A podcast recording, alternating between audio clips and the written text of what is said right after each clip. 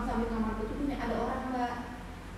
telat tiap malam tengah malam tuh yang kayak kayak orang malu-malu tuh hmm. malu kayak pikir oh mungkin hungernya kan gantungan bajunya tuh yang lepas tuh apa apa biasa kan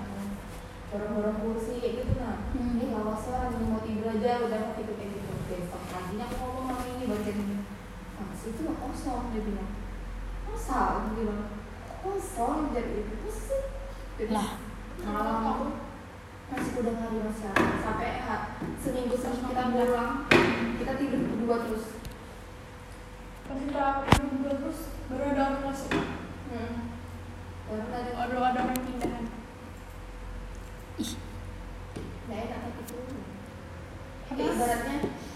kayak ibaratnya gini